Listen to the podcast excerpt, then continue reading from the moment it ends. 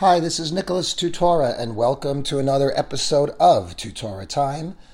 This is Friday the 13th, November 13th, in the year 2020.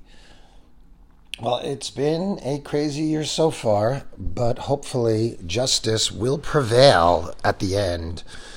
Look, what I want to talk to you just briefly about today is all this COVID nonsense and this mask wearing.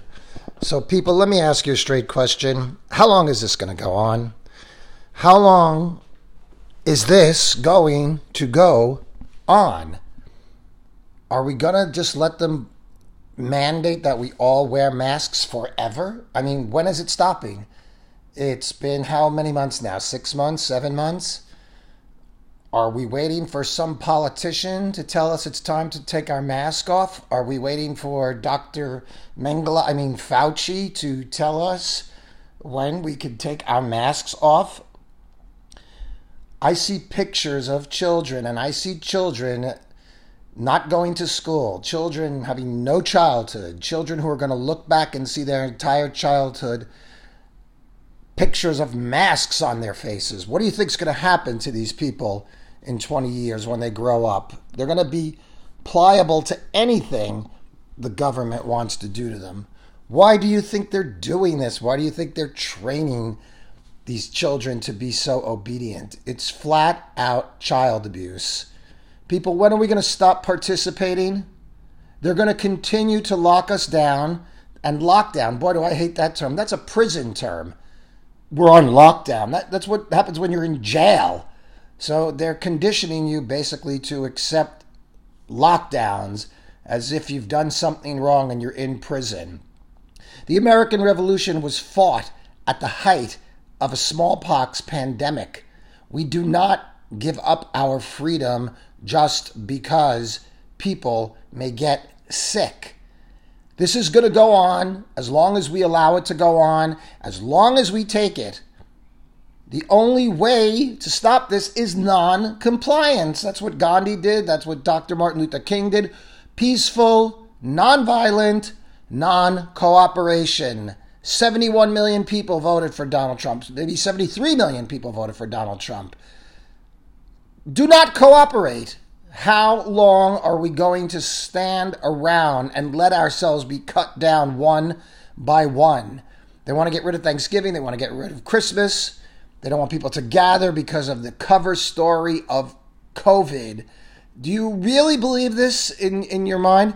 The average age of someone who is dying from COVID is 78 years old. You know what the average life expectancy in the United States is? 78 years old. Okay, my mother, who was 88 years old in a nursing home in New York City, suffering from Alzheimer's, got COVID at age 88 and died. And truthfully, she got COVID and died three days after Andrew Cuomo put COVID positive people into her nursing home, Kings Harbor in the Bronx, New York. My father, years ago, was a building contractor. He actually built the nursing home that he and my mother actually ended up in. And Andrew Cuomo was the one who sent COVID positive people in there. But she was 88 years old, and it was her time to keep people alive past their natural lifespan is is cruel on some level. I know 20 year olds in the last few days, two 20 year olds I know have come down with COVID 19. You know what their symptoms are? That a stuffy nose for six hours, and now they're sitting home in their apartment hanging out for the weekend. Wearing masks, doing everything they're supposed to be doing, but they still got COVID. And that's the only way this is ever going to end. When 70% of the people have been infected, will reach herd immunity, which people like to pretend isn't a real thing, although it's worked since the beginning of time, and it's the only defense we have our immune system. But people are being locked down. People's lives are being ruined. This is all being done on purpose in order to have a reset for a communist socialist state you need a pattern interrupt, as they call it in neurolinguistic programming.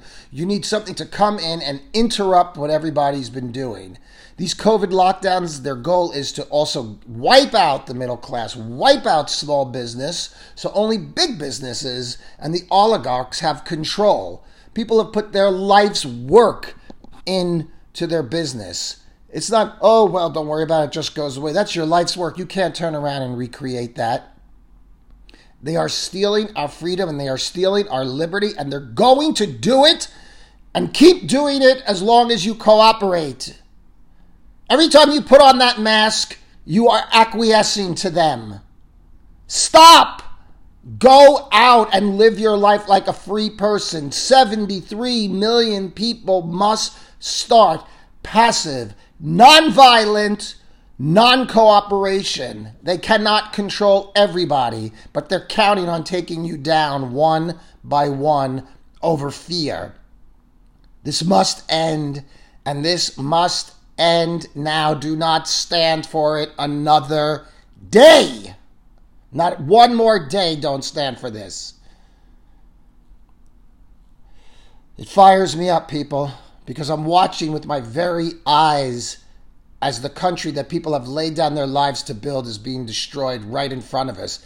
As these freaks and these weirdos behind the scenes are telling us how pious they are and what they need to do to save us. I don't want them to save us. Barack Obama is up there yesterday giving a speech how he's not even sure America really can work. Are you kidding me? He is a front man for the globalists. He's a puppet of the people behind him who are trying to control. And one more thing, quick. You know, lots of times people say the United States is the only country that hasn't done this, not joined into this accord, not joined into that accord. When I hear that, I say good. The United States was founded to be different from everybody.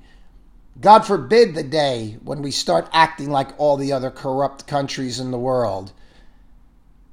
Donald Trump tried to give America back to the people, but it seems like a lot of people don't want it. They're happy to live in fear and tyranny. They are soon going to be regretting their choices. And once freedom is gone, it is gone forever. It will never come back. It is up to you. You're on the front line. Stand up today. Stand up now. Do something. Don't take this lying down. Well, thanks for your time. Enjoy your weekend as best you can. And I'll talk to you next time on another episode of Tutora Time.